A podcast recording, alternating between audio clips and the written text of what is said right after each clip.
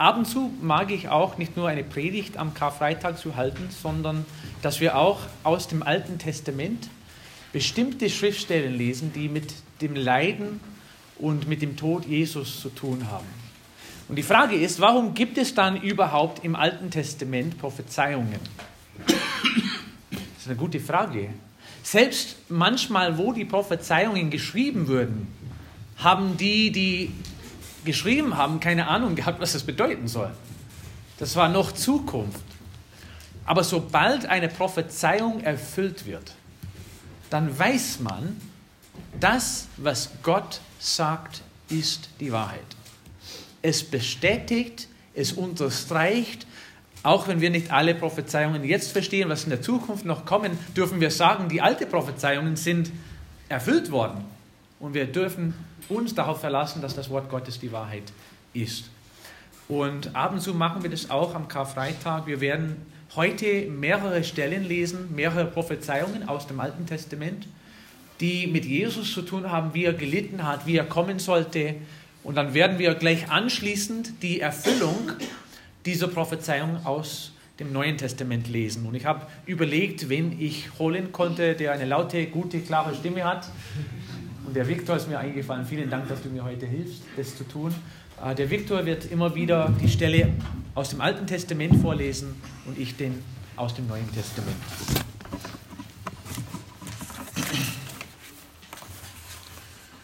Jesaja 29, Vers 13. Weiter spricht der Herr: Weil sich dieses Volk mit seinem Mund mir naht und mich mit seinen Lippen ehrt, während es doch sein, während es doch sein Herz fern von mir hält und ihre Furcht von mir nur angelerntes Menschengebot ist. Und dann lese ich im Markus Evangelium Kapitel 7, Verse 6 und 7. Er aber antwortete und sprach zu ihnen, Trefflich hat Jesaja von euch Heuchlern geweissagt, wie geschrieben steht, dieses Volk ehrt mich mit den Lippen, doch ihr Herz ist fern von mir. Vergeblich aber verehren sie mich, weil sie Lehren vortragen, die Menschengebote sind. Psalm 69, Vers 5. Die mich ohne Ursache hassen, sind zahlreicher als die Haare auf meinem Haupt. Die mich verderben wollen, sind mächtig. Die ohne Grund mir Feind sind. Was ich nicht geraubt habe, das soll ich erstatten. Johannes Evangelium Kapitel 15, Verse 24 und 25. Wenn ich nicht die Werke unter ihnen getan hätte, die kein anderer getan hat, so hätten sie keine Sünde. Nun aber haben sie es gesehen und hassen doch sowohl mich als auch meinen Vater. Doch dies geschieht, damit das Wort erfüllt wird, das in ihrem Gesetz geschrieben steht, sie hassen mich ohne Ursache. Psalm 118, Vers 22. Der Stein, den die Bauleute verworfen haben, der ist zum Eckstein geworden. Matthäus 21, Verse 42 bis 44. Jesus spricht zu ihnen, habt ihr noch nie in den Schriften gelesen, der Stein, den die Bauleute verworfen haben, der ist zum Eckstein geworden? Vom Herrn ist es geschehen und es ist wunderbar in unseren Augen. Darum sage ich euch, das Reich Gottes wird von euch genommen und einem Volk gegeben werden, das dessen Früchte bringt. Und wer auf diesen Stein fällt, der wird zerschmettert werden. Auf wen aber er fällt, den wird er zermalmen. Psalm 2, Verse 1 und 2. Warum toben die Heiden und ersinnen die Völker Nichtiges? Die Könige der Erde lehnen sich auf und die Fürsten verabreden sich gegen den Herrn und gegen seinen Gesalbten. In Apostelgeschichte 4, Vers 27 lesen wir, Ja, wahrhaftig, gegen deinen heiligen Knecht Jesus, den du gesalbt hast, haben sich Herodes und Pontius Pilatus versammelt zusammen mit den Heiden und mit dem Volk Israels. Psalm 41, 10. Auch mein Freund, dem ich vertraute, der mein Brot aß, hat die Verse gegen mich erhoben. Von Judas lesen wir in Johannes 13, Vers 21. Als Jesus dies gesagt hatte, wurde er im Geist erschüttert und er bezeugte und sprach, Wahrlich, wahrlich, ich sage euch, einer von euch wird mich verraten. Da sahen die Jünger einander an und wussten nicht, von wem er redete. Einer seiner Jünger aber, den Jesus liebte, hatte bei Tisch seinen Platz an der Seite Jesu. Diesem winkt nun Simon Petrus, dass er forschen solle, wer es sei, von dem er rede. Da lehnte sich jener an die Brust Jesu und spricht zu ihm, Herr, wer ist's?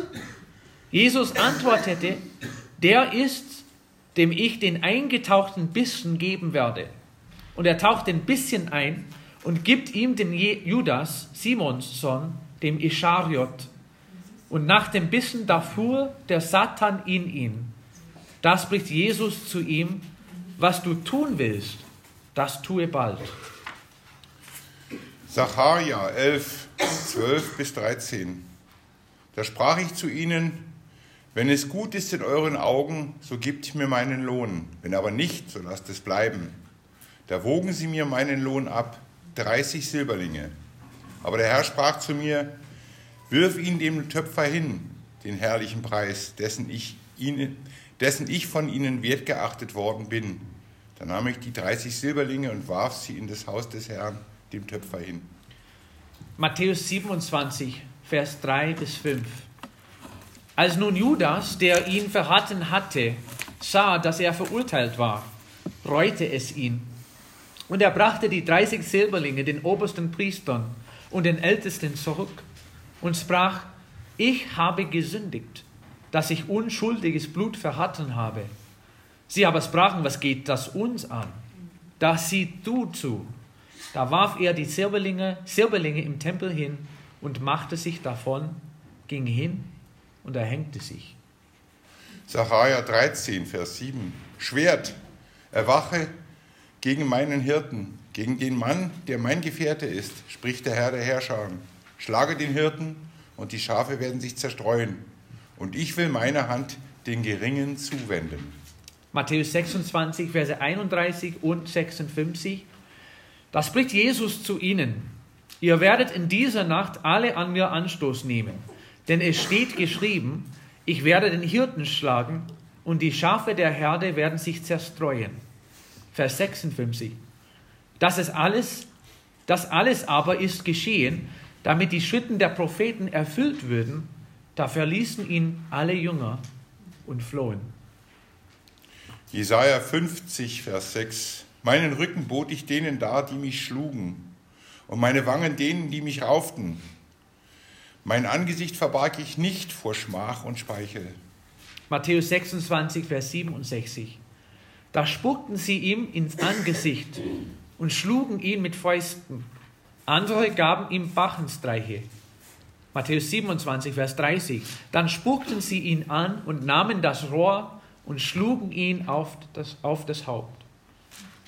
Psalm 22, 22, Verse 8 und 9. Alle, die mich sehen, spotten über mich. Sie reißen den Mund auf und schüttelten den Kopf. Er soll doch auf den Herrn vertrauen der soll ihn befreien, der soll ihn retten. Er hat ja Lust an ihm. Und im Neuen Testament lesen wir Matthäus 27, Vers 39. Und sie saßen dort und bewachten ihn. Und sie befestigten über seinem Haupt die Inschrift seiner Schuld. Dies ist Jesus, der König der Juden.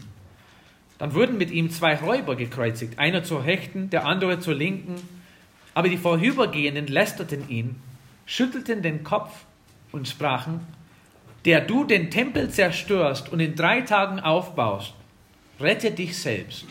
Wenn du Gottes Sohn bist, so steige vom Kreuz herab. Gleicherweise spotteten aber auch die obersten Priester samt die Schriftgelehrten und Ältesten und sprachen, anderen, andere hat er gerettet, sich selbst kann er nicht retten. Ist er der König Israels, so steige er nun vom Kreuz herab und wir wollen ihn glauben.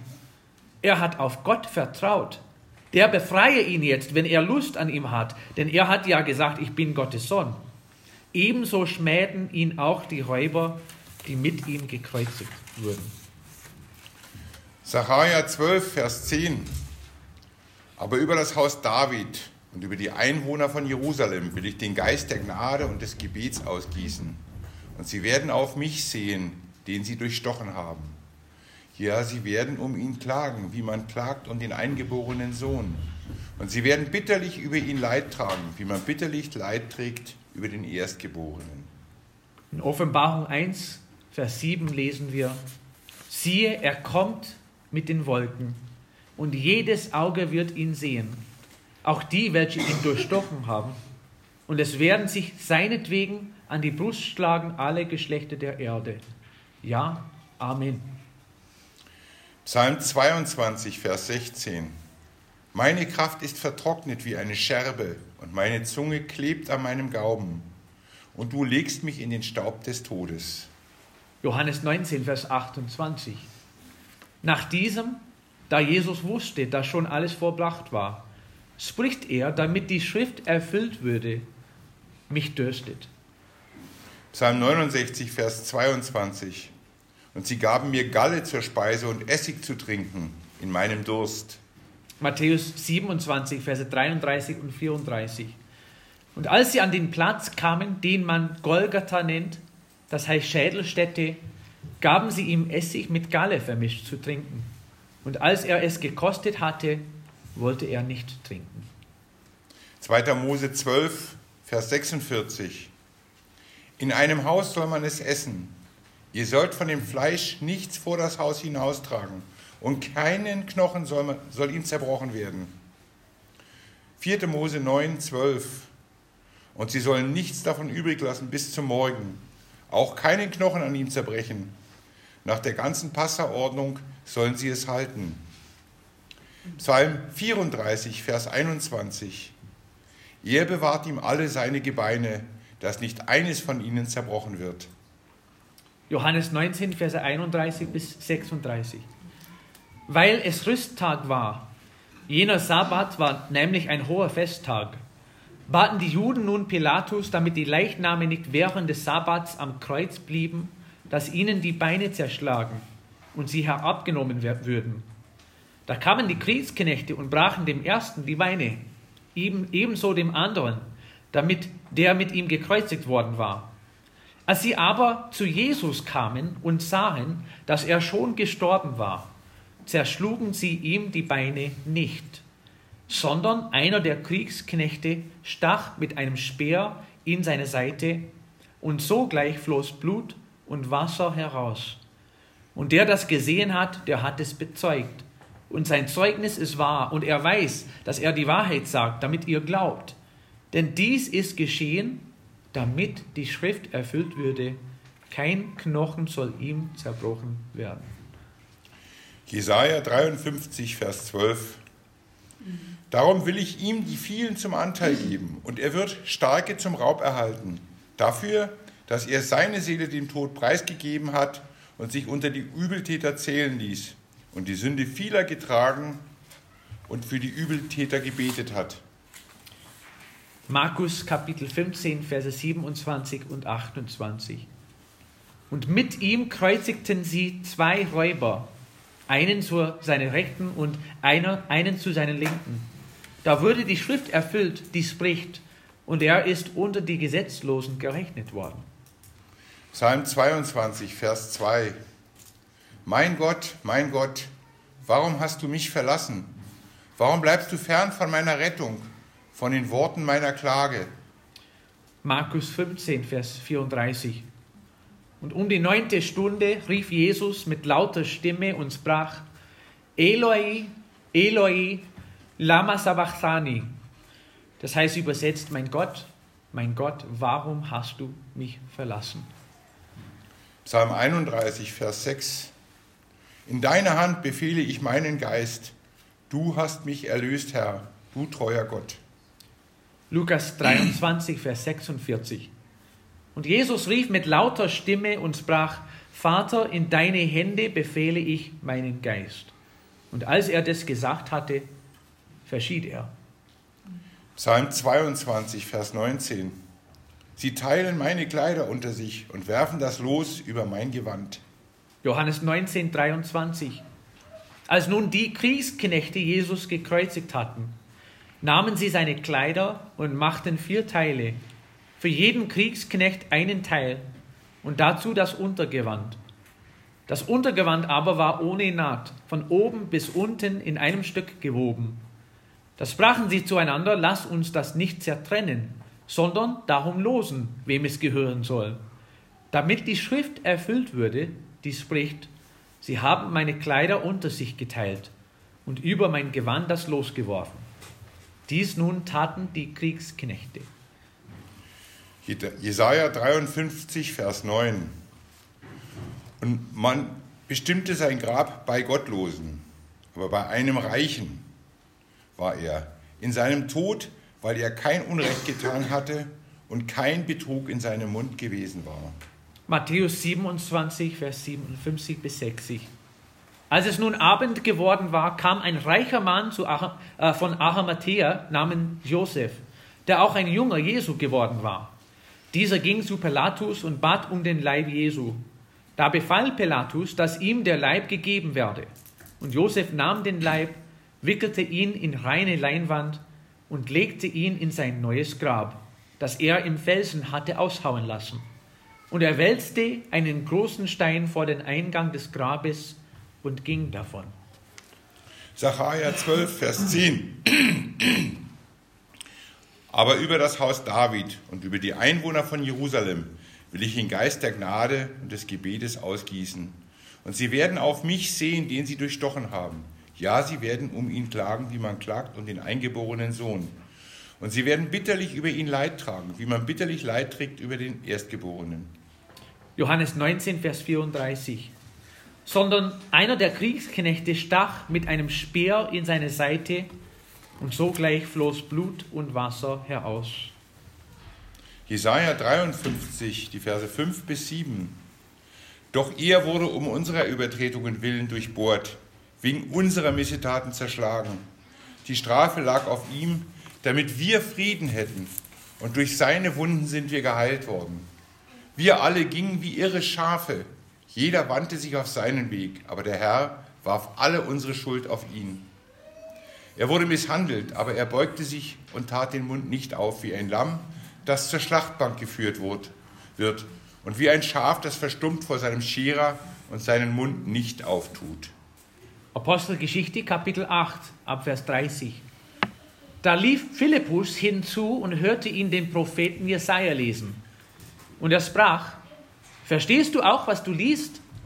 Er aber sprach: Wie kann ich denn, wenn mich nicht jemand anleitet? Und er bat Philippus aufzusteigen und sich zu ihm zu setzen. Die Schriftstelle aber, die er las, war diese. Wie ein Schaf wurde er zur Schlachtung geführt, und wie ein Lamm vor seinem Scherer stumm ist, so tut er seinen Mund nicht auf. In seiner Erniedrigung wurde sein Gericht aufgehoben. Wer will aber sein Geschlecht beschreiben, denn sein Leben wird von der Erde weggenommen. Da wandte sich der Kämmerer an Philippus und sprach, ich bitte dich, von wem sagt der Prophet dies?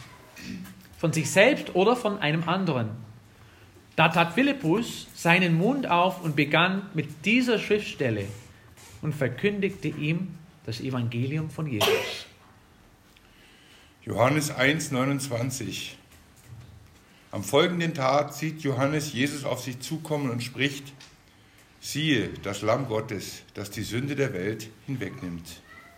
Und in Johannes 19, Vers 30 lesen wir, als nun Jesus den Essig genommen hatte, sprach er, es ist vollbracht. Vielen Dank, Victor.